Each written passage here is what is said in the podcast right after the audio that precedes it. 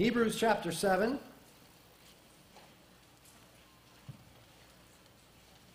The title of this message is Melchizedek was like the Son of God.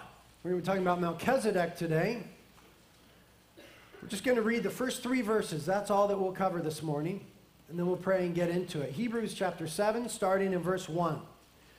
For this Melchizedek, king of Salem, priest of the Most High God, who met Abraham as he was returning from the slaughter of the kings and blessed him, to whom also Abraham apportioned a tenth of all the spoils, was first of all, by the translation of his name, King of Righteousness, and then also King of Salem, which is King of Peace, without father, without mother, without genealogy, having neither beginning of days nor end of life, but made like the Son of God, he abides a priest perpetually. Let's pray.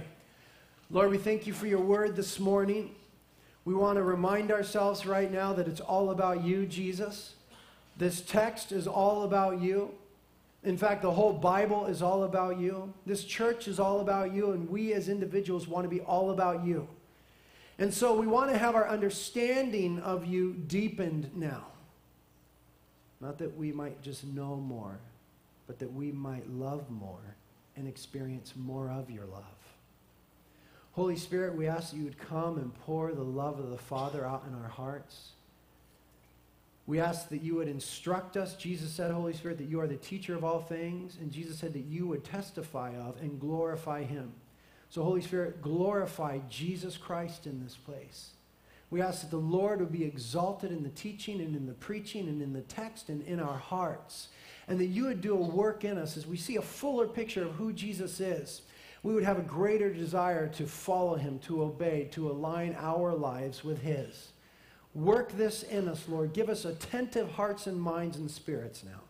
We ask it together in Jesus' name. Amen.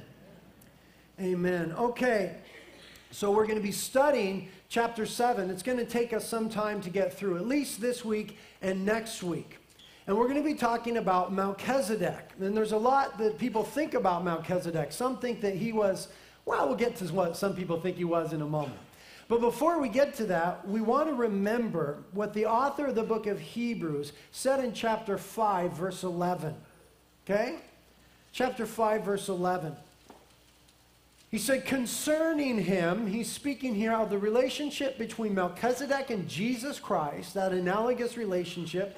Concerning him, we have much to say, but it is hard to explain since you have become dull of hearing.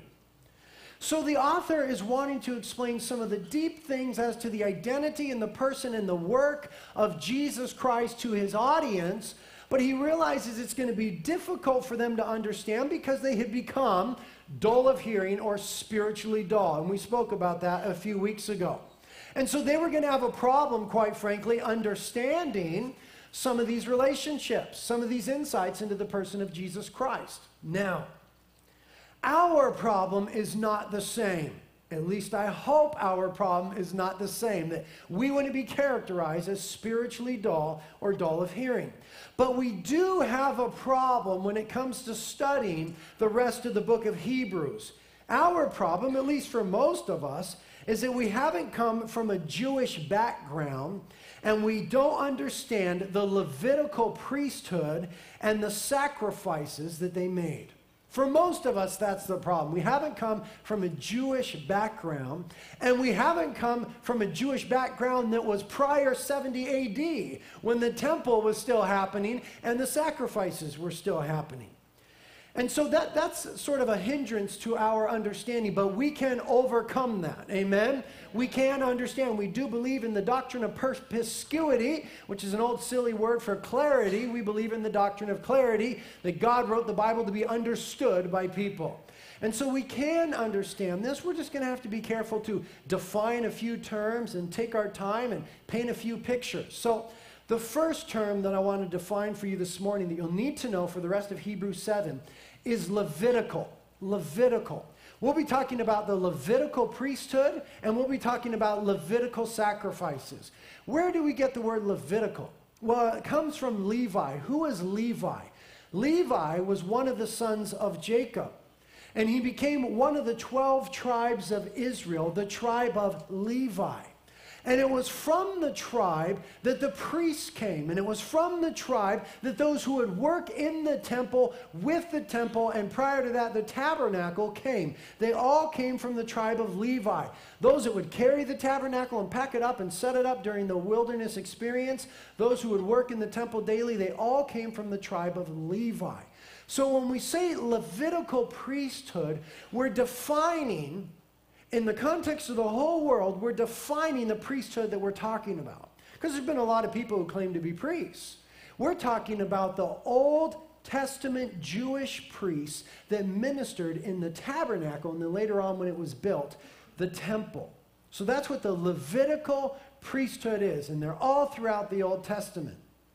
When we say Levitical sacrifices, those were sacrifices that were made by Levitical priests according to Levitical law. That is a law given by Moses that governed the ministry of the tribe of Levi. Capiche? Capiche. Okay, now, having defined that term, I want to give you the main point of the chapter. It's very simple. The main point of this chapter is that Jesus is better than the Levitical priesthood. Very simple. Jesus is better than the Levitical priesthood. That doesn't hit us very hard. We don't hear that and it's like, wham! We're not like, whoa, revelation! Because once again, we're not coming from that Jewish context that has grown up with it, has always known, and whose people knew for thousands of years the Levitical priesthood and the Levitical sacrifices. If you were in the first century and the temple was still standing and you were of Jewish descent and somebody is saying to you, Jesus is better than the Levitical priesthood, that's a profound statement. The profundity of it is somewhat lost upon us as Gentiles, but let's not miss it as students of the Bible. That's very important. And later on in the chapter, the idea will develop that he's not only better than the Levitical priesthood, he's better than the covenant which they served. And we'll get to that in a week or 12. One thing we want to remember concerning the context of the book is that the original recipients of this letter were Jewish Christians who were being tempted to go back into Judaism because it was hard for them to follow Jesus at the time. They were living in the Roman Empire. Persecution was being unleashed and was increasing in the Roman Empire.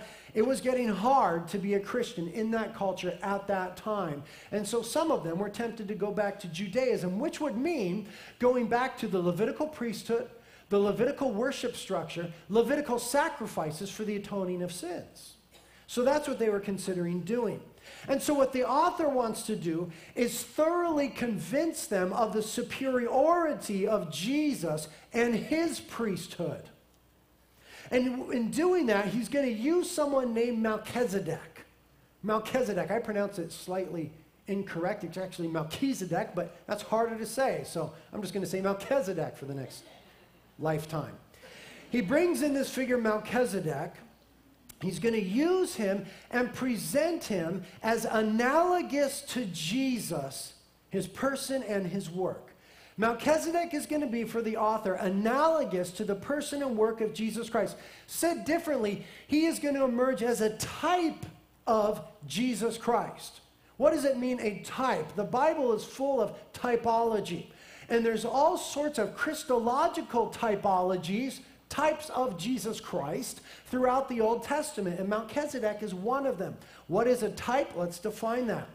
A type is a person or thing symbolizing or exemplifying the ideal or defining characteristics of something. So it's a symbol or it's a thing that illustrates, that is analogous to, that exemplifies some component of the person and the work of Jesus Christ. So Melchizedek is a type of Jesus Christ, a foreshadow, you might say, of the person and the work of Jesus Christ. The reason that the author of the book of Hebrews is going to choose Melchizedek out of all the other Old Testament examples he could have chosen is because this Melchizedek is this mysterious Old Testament figure. And he's only mentioned twice in the entire Old Testament, Genesis 14 and Psalm 110. Only a total of about 4 verses in the whole Old Testament is this cat even mentioned. Although he's mentioned only twice, he's seen in a very weighty manner. In the Jewish mindset, he's like a really big deal, a heavy hitter, so to speak. One of the reasons is this. He's spoken of in Genesis 14, and we'll talk about that vignette next week. We'll unpack it for you next week, Genesis 14. He's spoken of there, and in Genesis 14, he's honored by Abraham. It was mentioned in our text where it says that Abraham met him in verse 1, and then Melchizedek blessed Abraham. And then in verse 2, Abraham tithed to Melchizedek. Here's the deal.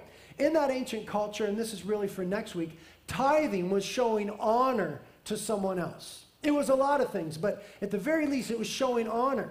And when someone blessed someone else, it was considered the greater position blessing the lesser. In the Jewish mind, all you have to do to say that somebody is the bomb, that somebody is like put out, way up here, all you have to do is say, hey, they were honored by Abraham. If you say, Father Abraham honored this guy, the Jewish mind goes, ta-da! This guy's a big deal. This guy's huge. And when he says right here in the opening of chapter 7 that Melchizedek blessed Abraham and Abraham tithed to him, it was putting Melchizedek in a very high position in the Hebraic mindset. The second time that Melchizedek is mentioned is in Psalm 110, verse 4. And the Jews have always recognized Psalm 110 as a kingly and messianic psalm. It's a psalm that foreshadows Jesus as the Messiah, his kingship, and his ministry. And it was generally accepted by Jews to be such. And so when Melchizedek, though mentioned scantly in the Old Testament, is mentioned in reference to Abraham honoring him, and him being connected with the person in the ministry of Messiah, this guy is huge. And so the author then wants to use Melchizedek to create some imagery of the person of Jesus Christ and some foreshadowing that pointed to the person of Jesus Christ. And here's what's interesting about that. Again, this book is written by a Jewish scholar. And this is very Jewish, at least ancient Jewish. He finds as much importance with what was not said about Melchizedek as with what was said about Melchizedek. For the Jewish mind, for the author, there was as much divine inspiration in the silences of the Bible as there was in the statements of the Bible. And it was a common rabbinical method of interpretation to draw biblical conclusions from silence. In other words, the Bible doesn't say this, therefore, very common in Jewish thought of the time.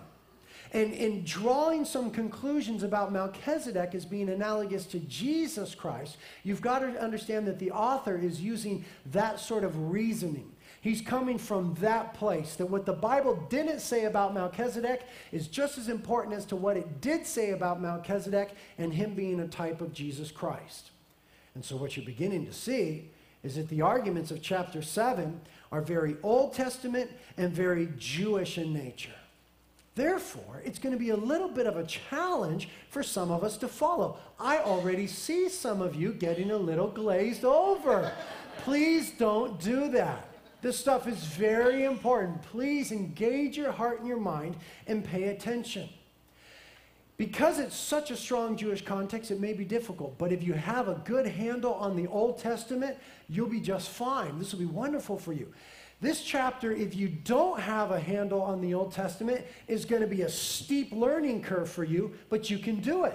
No problem. We've got no problem with steep learning curves. It's the Word of God. God wants us to understand it and lay hold of it and be blessed by it, so we could do it. I think what will help us in approaching this text is to know that it's not about Melchizedek. A lot of people have been saying to me as I was preparing for this sermon, oh, Melchizedek, I can't wait to hear about Melchizedek. I wanted to know about Melchizedek. I'm going to disappoint you. It's not about Melchizedek. The whole Bible is about Jesus Christ. And this chapter is about Jesus Christ. And Melchizedek only existed to bring glory to Jesus Christ and to shed some light on the person and the work of Jesus Christ. The big picture that this chapter wants us to get, and what the original readers desperately needed to know, is that Jesus perfectly fulfilled The Old Testament picture painted 2,000 years earlier in the person of Melchizedek, because Melchizedek was so big in the Jewish mind. He wants them to know that Jesus perfectly fulfilled that 2,000-year-old picture. Notice what it says at the end of verse 3. It says concerning Melchizedek, he was made like the Son of God. He was made like the Son of God. Now, when you take the previous description given to us in verse 3, that he was without father, without mother, without genealogy, having neither beginning of days nor end of life, but made like the Son of God, many people reading verse 3 have come to the conclusion that Melchizedek was a theophany or a Christophany. What is a theophany? A theophany is an appearance of God in some recognizable human form. We have them throughout the Old Testament. What is a Christophany or a Christophany? It's a pre-incarnate appearance of the person of Jesus Christ. An Old Testament appearance of the person of Jesus Christ, okay? Such as when Daniel was chilling on the river and the Lord appeared to him. So many people reading that description thought that can only be descriptive of somebody who is eternal, and so it must be a theophany or a Christophany, a pre-incarnate appearance of Jesus Christ. I personally don't think that's the case. I'll tell you why I don't think that's the case in a moment. Nor do I think that Melchizedek was some sort of angelic being. That's another popular idea that some have suggested, that he was an angelic being. That idea was made popular by the Gnostics in the early centuries AD, that thought he was the highest of angelic beings. But there is absolutely no reason in Scripture to say that Melchizedek would be an angel. Only certain heretics in centuries past have done that. Now, when it says that he was made like the Son of God, here's what I believe is being said. That his position and his office are analogous to, or a type of, the person and the work of Jesus Christ. Very simple. The New Living Translation helps us to understand it. It says concerning Melchizedek, he remains a priest forever, resembling the Son of God. That's a little clearer language for us. Resembling the Son of God. Now, here's a few reasons why I do not think Melchizedek is a theophany or a Christophany. Okay, a few reasons, and this is of interest to a few of you. Number one, it doesn't make much sense to call Jesus a priest in the order of himself. Notice that's been one of the primary assertions of the last couple chapters, is that Jesus is a priest in the order of Melchizedek. It doesn't make very much sense to call Jesus a priest in the order of himself. Number two, the text says he was like the Son of God, not he was the Son of God. As the New Living Translation puts it, I believe rightly, he resembled the Son of God. Number three, only slightly more complicated. The Greek verb used in verse 3 for being made means to make like or similar. That's what it means, to make like or similar. It's the only time it's used in the New Testament. To make like or similar. It doesn't mean to be made of the actual substance or essence of something else. Just to be made like or similar. Number four, the fourth reason I don't believe it's a Christophany or theophany, is that the only other mention of Melchizedek in the Old Testament other than Genesis 14 is Psalm 110 verse 4. Which distinguishes the Messiah from Melchizedek very clearly. It says that the Messiah would be a priest forever in the order of Melchizedek, so there's a clear distinction between the two persons. Reason number five. According to Hebrews chapter 5, verse 1, one of the prerequisites for a high priest is that he had to be a human. You remember that? Chapter 5, verse 1, look at it real quick. We talked about it at length when we studied it. For every high priest taken among men is appointed on behalf of men in things pertaining to God. So one of the requirements for the high priest in God's economy was that the high priest had to be a man. Before that time, the time of Jesus' incarnation, he was not a man. Jesus did not become a man until the incarnation. That's when he became a man. Before that time, he definitely appeared in the form of a man. That's called a Christophany. In the form of a man, but not as an actual man.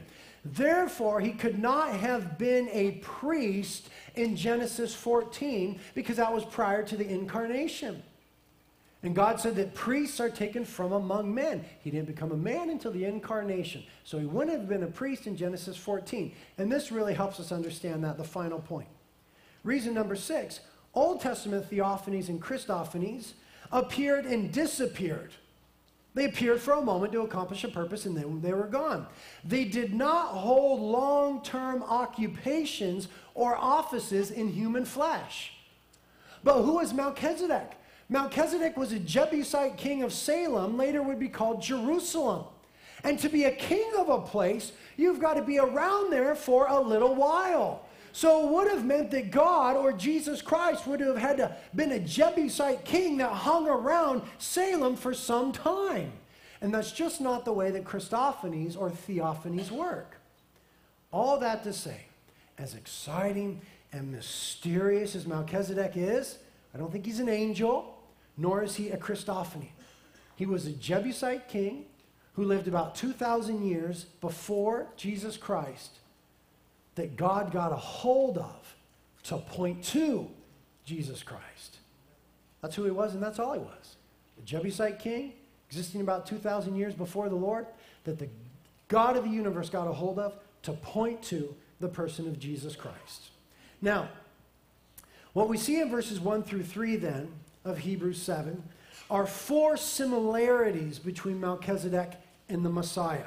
The first thing that we see is that Melchizedek was a priest king. Okay? Chapter 7, verse 1. For this Melchizedek, king of Salem, priest of the Most High God. He was a priest king. It doesn't surprise us that he was a king. Jerusalem at the time was a city-state, and the city-states in that area at that time had kings over them. So he was just the king of Salem, the king of little Jerusalem there. It doesn't surprise us that he was a king. It may surprise us that he was a priest of the Most High God. Because Abraham is the father of the Jewish nation. The Jewish nation hasn't even been birthed yet. The Levitical priesthood hasn't even been invented by God, so to speak. And yet this guy is a priest of the Most High God. How is that? God always has a remnant. He's been the God of the universe since the beginning of time. His godship didn't start when Israel was birthed. He didn't become God when Jacob became. He's always been God. He's always had those who were his. And isn't it cool? The Bible tells us that God would set his name in the city of Jerusalem perpetually. And he grabbed this old Jebusite king and said, "You're going to be a priest to me," before anybody understood what that meant. God dealt with this guy. So the point, though, is this. Melchizedek was a priest king. He was both. In the Jewish mindset, which is the way we've got to approach this book, that was profound and unique. Because God in the ancient nation of Israel had created a balance of power. Nobody was allowed to be priest and king. If you were one, you were not the other. You were either priest or king. Nobody was allowed to be both of them. There were a couple kings, namely Saul and some other cat, Hezekiah, somebody, that tried to act like a priest at one time, and God dealt with them very harshly. One of them had the kingdom removed. One of them was struck with leprosy. So nobody in Israel was supposed to be priest and king. Here's how God made sure that there would always be that separation of powers. He said that the priests would only come from the tribe of Levi and the family of David within the tribe of Levi. Those would be the priests. And the kings would only come from the tribe of Judah and the family of David within the tribe of Judah. So nobody could ever be both, because they either were from the tribe of Levi or they were from the tribe of Judah. So they were either going to be a priest or a king or neither, but they were not going to be a both. What's interesting about Melchizedek is that he was a both. He was a priest and a king. He was a both, this guy. Melchizedek was a priest and king, and Jesus is presented in the book of Hebrews as a priest king. In the order of Melchizedek. That's how he is a priest, is in the order of Melchizedek. How he is a king is according to the tribe of Judah and the family of David. He's a son of David. He's going to rule and reign on David's throne.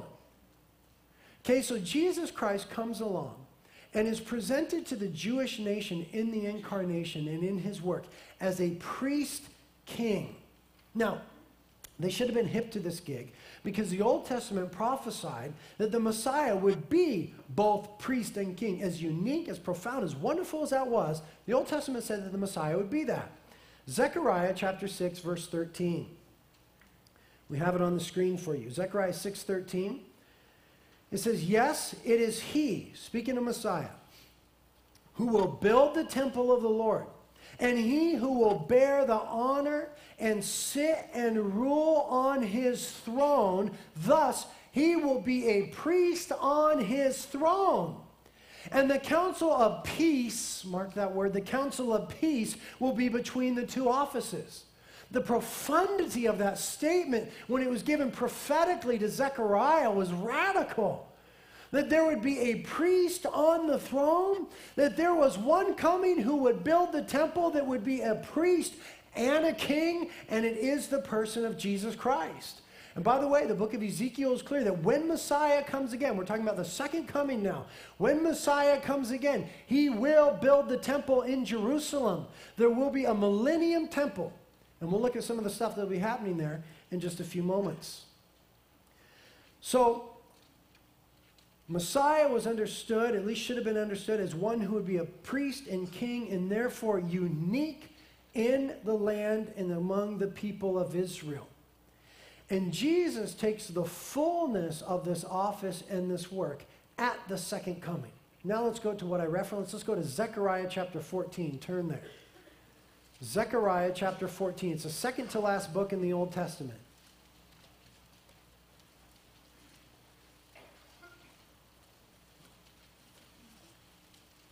Zechariah chapter 14. It's about the Lord and the second coming of the Lord. And by the way, you're in this chapter. See if you could spot yourself as we read a few verses. Zechariah chapter 14, starting in verse 1.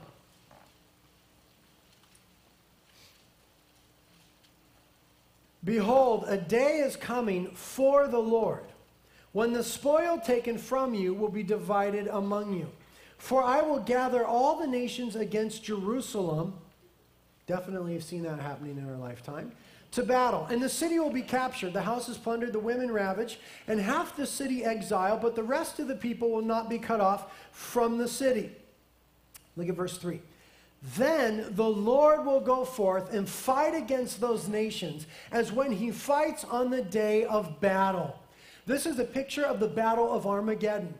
Later on, read Revelation chapter 16 and Revelation chapter 19. There we have the battle of Armageddon, and what it is a gathering of the nations under the leadership of the Antichrist coming against Jerusalem. It's a satanic work against Jerusalem, because that is the city where God has put his name forever, and for which God has a plan that commingles with his plan for the nation of Israel. And if the Antichrist could thwart that plan, then he could show God to be a liar. And so the armies of the Antichrist are gathered in the valley of Jezreel, the valley of Armageddon, where we've gone on our Israel tours. It's not a mythological place, it's an actual location in Israel. We've been there. They're gathered in the end-time scenario against Jerusalem to prove God a liar. And anytime you do that to God, what does he do? Shows up some way. So in Revelation chapter 19, Jesus Christ comes. And remember, he comes on Caballo Blanco. He comes on the white horse. And we come with him on little horses. And at that time, he defeats the Antichrist and his armies. And that is the event being spoken of here in Zechariah 14, chapter 3, or verse 3. "And then after that, he will enter Jerusalem, and he'll rule and reign in the millennial kingdom." So verse 3 again, "Then the Lord will go forth and fight against those nations, as when he fights on a day of battle. And in that day, his feet will stand on the Mount of Olives." Okay? He's already gone to the Jezreel Valley, defeated the Antichrist and his armies. He comes south to the Mount of Olives, adjacent to Jerusalem. "His feet will stand on the Mount of Olives, which is in front of Jerusalem on the east. And the Mount of Olives will be split in its middle from east to west by a very large valley, so that half of the mountains will move toward the north and the other half toward the south."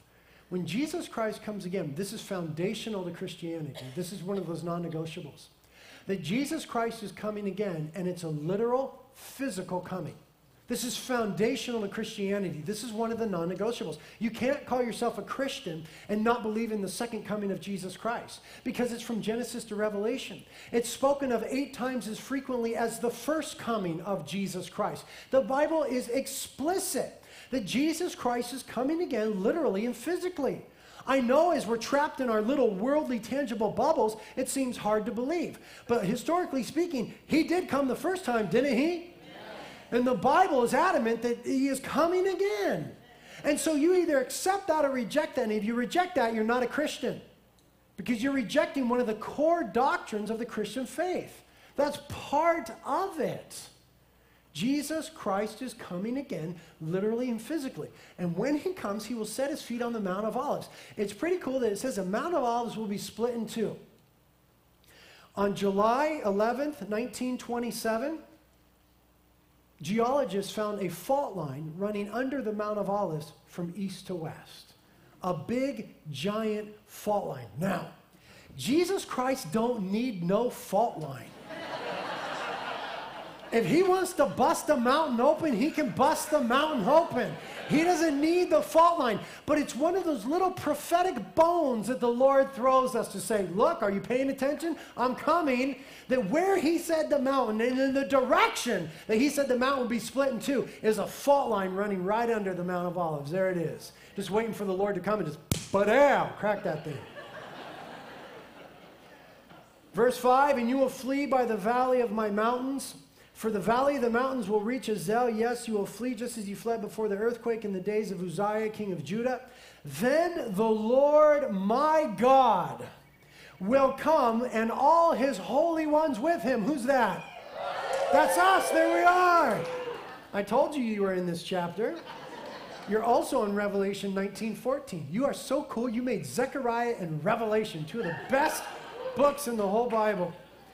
Verse 6, and it will come about in that day that there will be no light, the luminaries will dwindle, for it will be a unique day. Okay? It's not normal. It's not normal. It'll be a unique day, which is known to the Lord, neither day nor night, but it will come about that at evening time there will be light. Read the last 2 chapters of Revelation later on, and you'll see what that source of light is. I'm not going to tell you. And it will come out in that day that living waters will flow out of Jerusalem. Half of them toward the eastern sea, that is the Dead Sea, and the other half toward the western sea, that is the Mediterranean. And it will be in summer as well as in winter. Notice that when Jesus Christ comes again, there's geological changes that are happening. And there's this water that begins to flow out of that break in the Mount of Olives, under Mount Zion, under the Temple Mount, and then down southward through that dry arid land toward the Dead Sea. Read later on Ezekiel chapter 47. You'll see that the Dead Sea will be revived. It's called the Dead Sea. The salinity is too high in it. Nothing lives in it. It'll be revived, and in the millennial kingdom, it'll be turned into a fishing port. Ezekiel 47, it'll be a fishing port. Why? Because living waters will come from the Temple Mount when Jesus is ruling and reigning, and will flow down to the Dead Sea, and it will become alive. It will be a miracle because it will still be the Dead Sea. The Dead Sea is the lowest spot on the face of the earth, therefore no water flows out of it, therefore it stagnates and dies.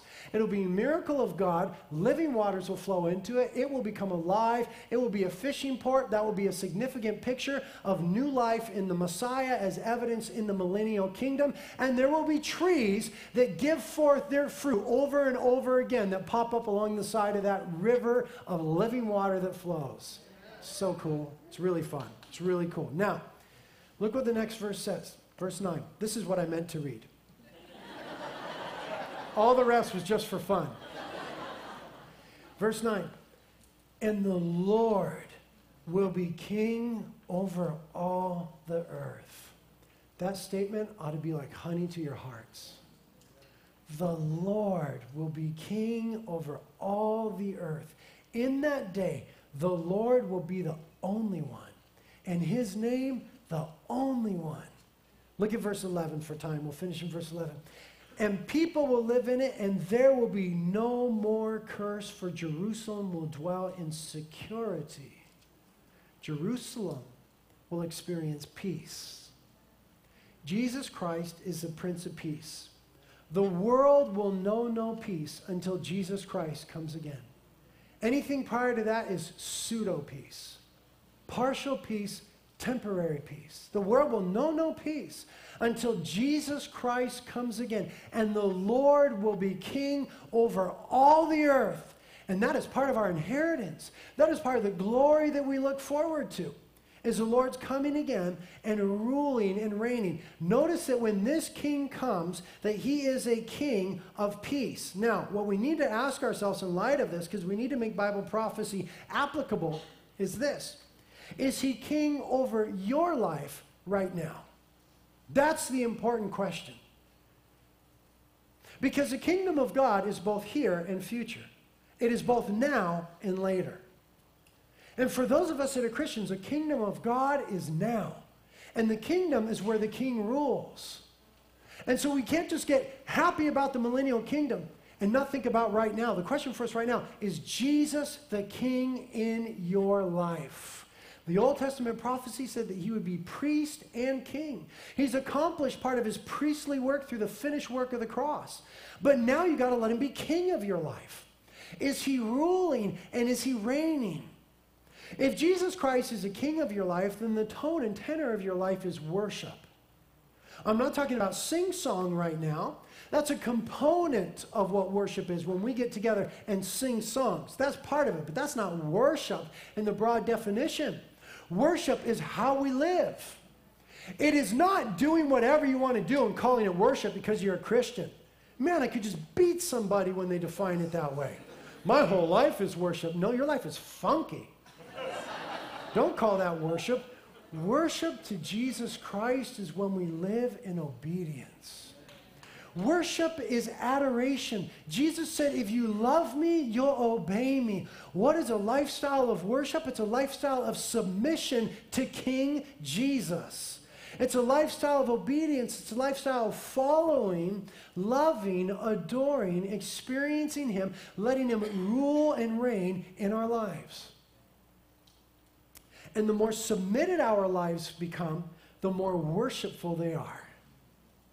And that's part of the goal of the Christian life, and that's part of the process of sanctification, is letting Jesus rule and reign in more areas of our lives. Quite frankly, we've all got areas that are outposts of rebellion. They're supposed to be in the kingdom, but they're strongholds for the flesh. They're little rebellious pockets, and they're trying to have their own king. We've got to surrender those regions to the Lord. We've all got them. Little rebellious areas. But you see, a lifestyle of worship is laying down those rebellions and those strongholds and surrendering them to the kingship of Jesus Christ. Now, he invites us to do so. He invites us. He said, come and follow me, right? Come and follow me. He invites us into a lifestyle of worship.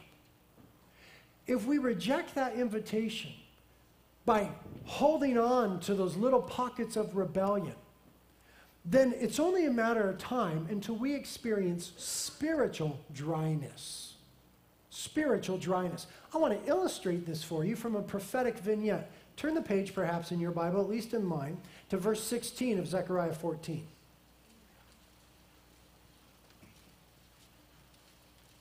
Zechariah 14, verse 16. Then it will come about that any who are left of all the nations that went against Jerusalem will go up from year to year to worship the King, the Lord of hosts, and to celebrate the Feast of Booths. This is a trippy verse. Jesus is going to come. He's going to set up the millennial kingdom. He's ruling and reigning on the throne of David from Jerusalem. He's ruling over all the nations. And once a year, there will be an invitation to all the nations to come and worship the King, Jesus Christ, in Jerusalem. There will be an issue, an invitation, and it will be during the season of the Feast of Booths. It's a Jewish celebration spoken about in Leviticus 23 and other places. It's also called Sukkot. And if you are in a Jewish neighborhood, perhaps in L.A. or Woodland Hills or somewhere like that, or New York, or if you're in Israel, you will see that at Sukkot, at the Feast of Booths, every year, Jews, observant Jews, go outside their house and they build little shelters.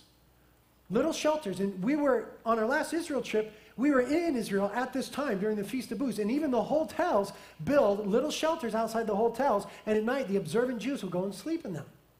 It was to commemorate and to celebrate the Exodus experience.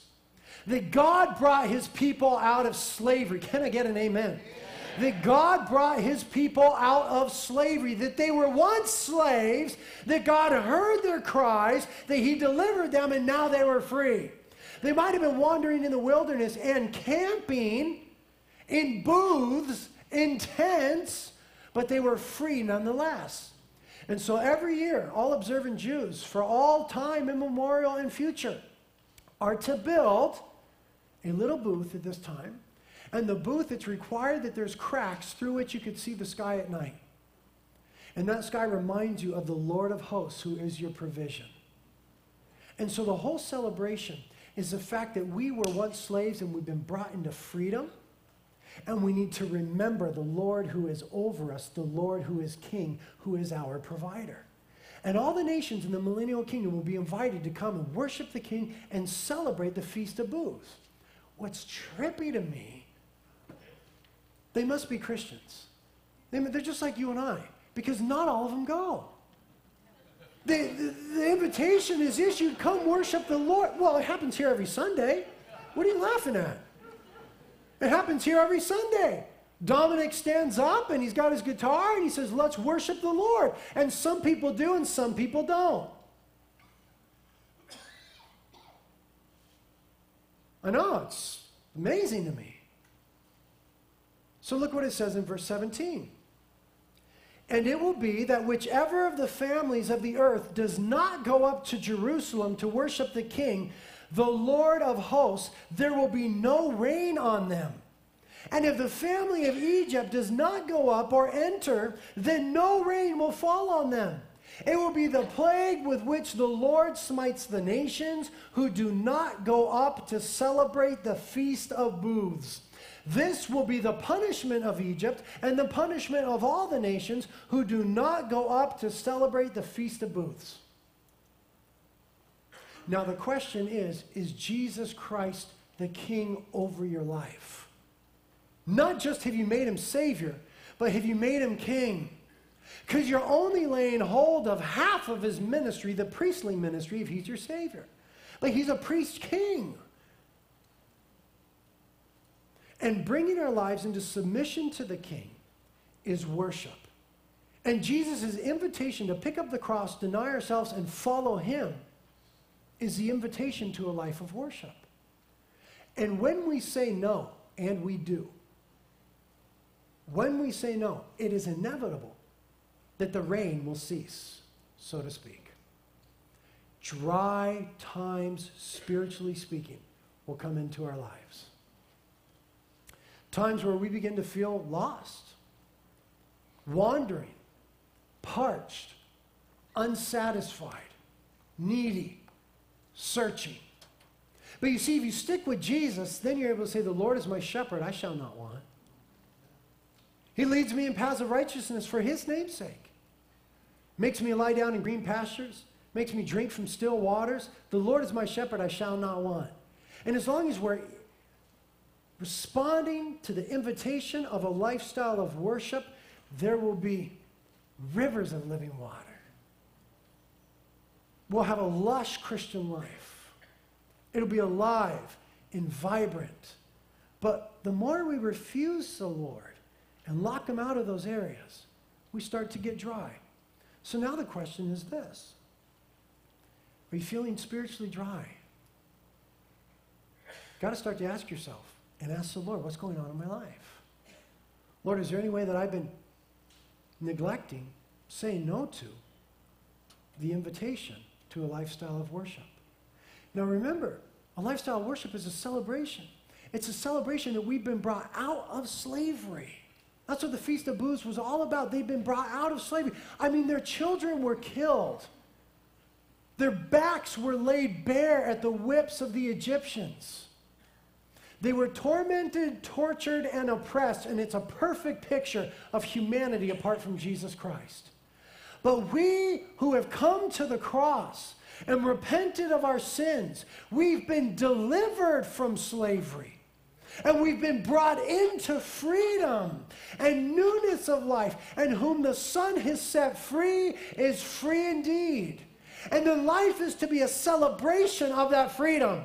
Life is to be a continual commemoration of that event where we came to the cross and we were set free and the Red Sea parted, so to speak, and we went across on dry land, and the Lord is our provision and our strength. That's what the Christian life is meant to be.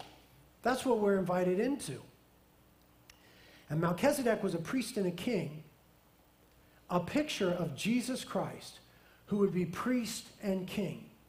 Our responsibility is to let him be the king, to let him rule and reign. The second point, now, I had four. We're not going to get to them. I'm cool with that. We'll just do the second one and call it good. Okay, so the second and final point is that Melchizedek was a king of righteousness and peace.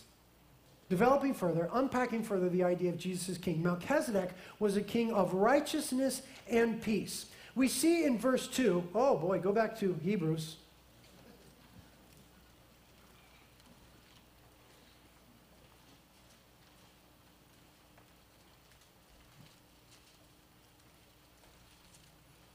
Hebrews chapter 7.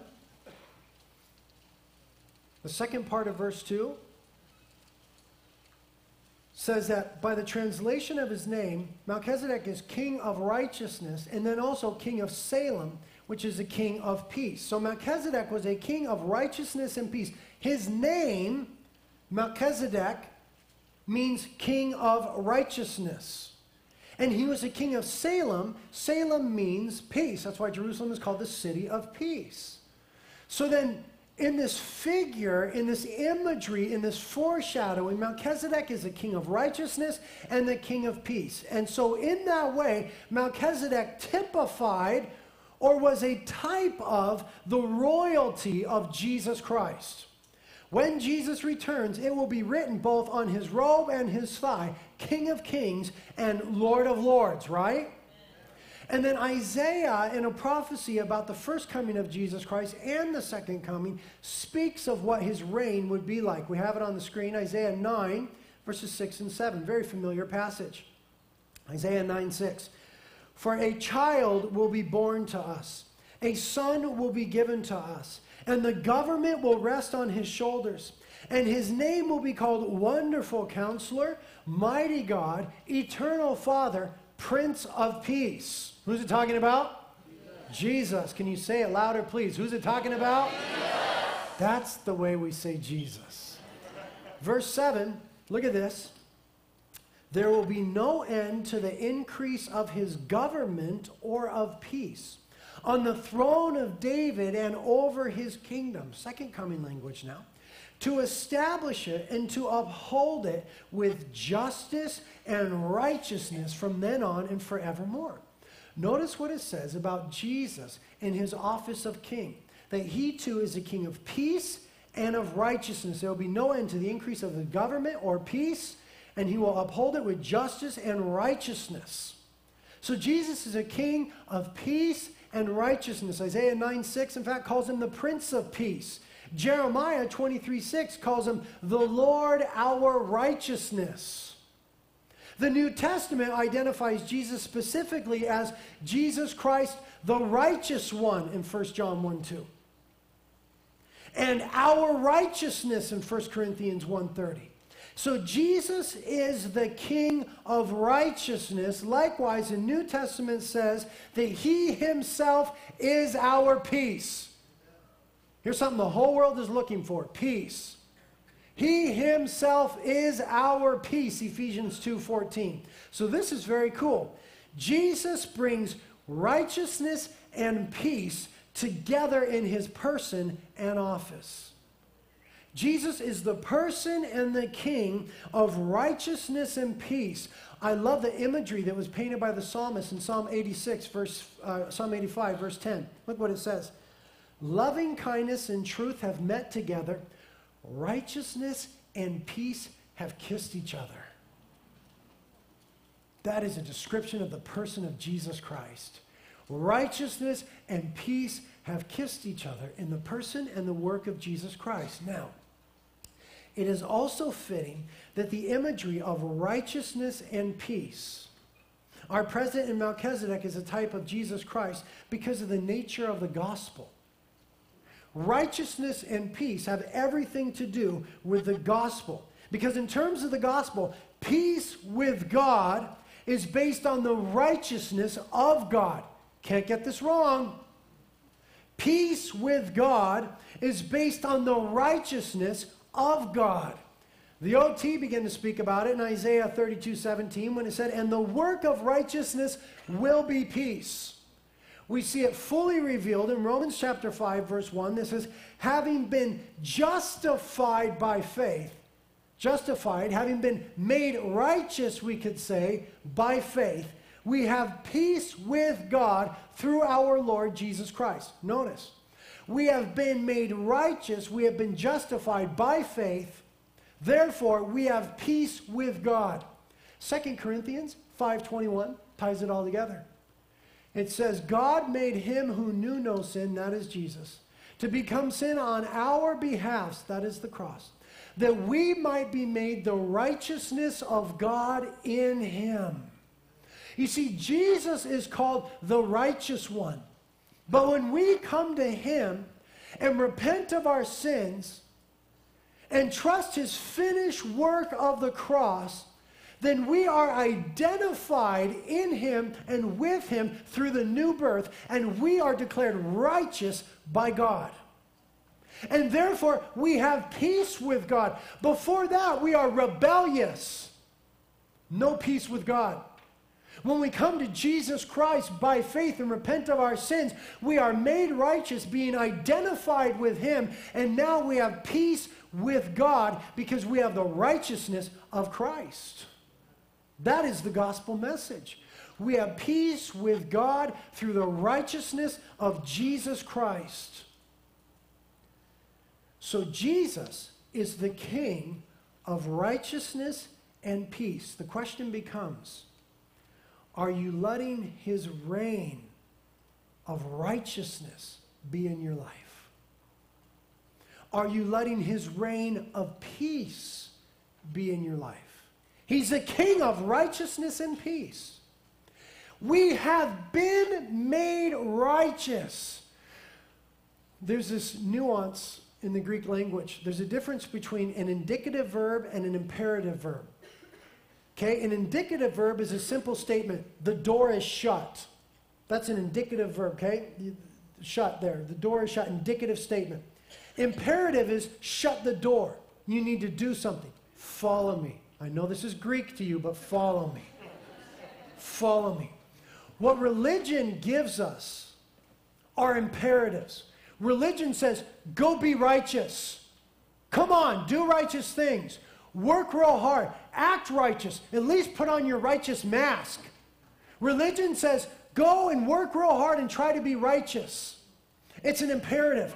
What the cross of Jesus Christ does is declare us righteous. It's indicative. It doesn't say be righteous. It says you are righteous. We have been made righteous by the blood of Jesus Christ. Therefore, all we need to do is let him reign. We don't need to try anymore. We don't need to strive. We don't need to act. We don't need to work. We just let the King of righteousness rule in our lives. We are righteous. So let it come forth. Let Christ in you come forth. Let the word of Christ dwell richly in you. It's not imperative anymore. It's an indicative. Just be it. Cease striving and know that he's God and you've been made righteous in him. He's not only the King of righteousness, he's a King of peace. In Colossians chapter 3, verse 15 says, let the peace of Christ rule in your hearts. This is the last thing I'll say. Are you letting his reign of peace rule in your life? The Bible says in Colossians 3:15, let the peace of Christ rule in your hearts. Here's what that means. As Christians, you have peace. Jesus said, my peace I give to you. That's what he said. Not as the world gives. My peace I give to you. Now, he's the Prince of Peace, so he's got perfect peace. He's in control of all things. He gives us peace. As Christians, we have peace. But there are times where that peace seems to be lacking, where that peace is disturbed. What's happening there? You're not letting the peace rule in your lives. Let the peace of Christ rule in your lives. That Greek word rule could be translated for us, be an umpire. In other words, let the peace that you have as a Christian, bought by the blood of Jesus Christ, act as an umpire in your life. What does an umpire do? Very simply, he either cries fair or foul. So when you're making a decision in life, you need to listen to the peace in the person of Jesus Christ and let it call fair or foul. You already have peace. If you're going in a wrong direction, that peace will be disturbed. There will be a disturbance in that peace that you have from Jesus Christ. There will be a check in your spirit, some people call it. There'll be some nagging feeling of, I can't go there, I can't do that, that doesn't seem right. And when you then obey your conscience there, given to you by God, then you're letting the peace of Christ rule in your hearts. You've brought your life under the kingship of Jesus Christ because you didn't go against the peace. Now, don't make the mistake of thinking, okay, then if I make a right decision, I should have this influx of peace, right? This new peace and this big peace experience. That's not the way it works. You already have peace. What helps us make a right decision? The peace abides. The peace remains. It's undisturbed. What you're doing is consistent with the word, and the peace abides. The peace remains. It's undisturbed. Don't look for some big new peace. Jesus already said, my peace I give to you. You got peace. But don't go against the peace. Don't go against the check in the spirit. Let the peace of Christ act as an umpire in your life, calling fair or foul. And when he says foul, don't go there. When you don't go there, you're letting him be the king of peace for you. When he says fair and you go there, you're letting him be the king of peace for you. Learn to obey the Lord. Otherwise, your conscience will become seared. Your heart will get hard, and you can't discern the peace anymore. Then life is very complicated. It's so much better to just let him be the King of Peace for us. Amen? Amen. Amen.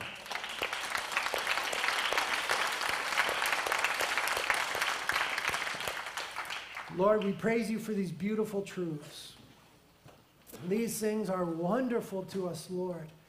And Lord, we ask now that you would help us to live them. Lord, help us. Help us to submit to your kingship. Rule and reign in our lives in righteousness, Lord, and in peace. Lord, you're worthy to rule and reign. We're sorry that we have rebellious little pockets, little strongholds, little regions that are in rebellion to your kingship. Holy Spirit, come help us submit them to the King of righteousness and peace. Lord, lead us in paths of righteousness for thy name's sake. You are our shepherd. Lead us into green pastures and beside still waters. Lord, you're the one that prepares a banqueting table for us in the presence of our enemies. Surely goodness and mercy will surround us all of our days. You are our shepherd. Shepherd us, Lord Jesus, into places of righteousness and peace. Lord, for those of us that need to repent, help us to repent. Give us humble hearts. Soften hard hearts. Make us a humble people, Lord. Prayer team is here if you need help. Communion is here to remember the work of the priest and the king.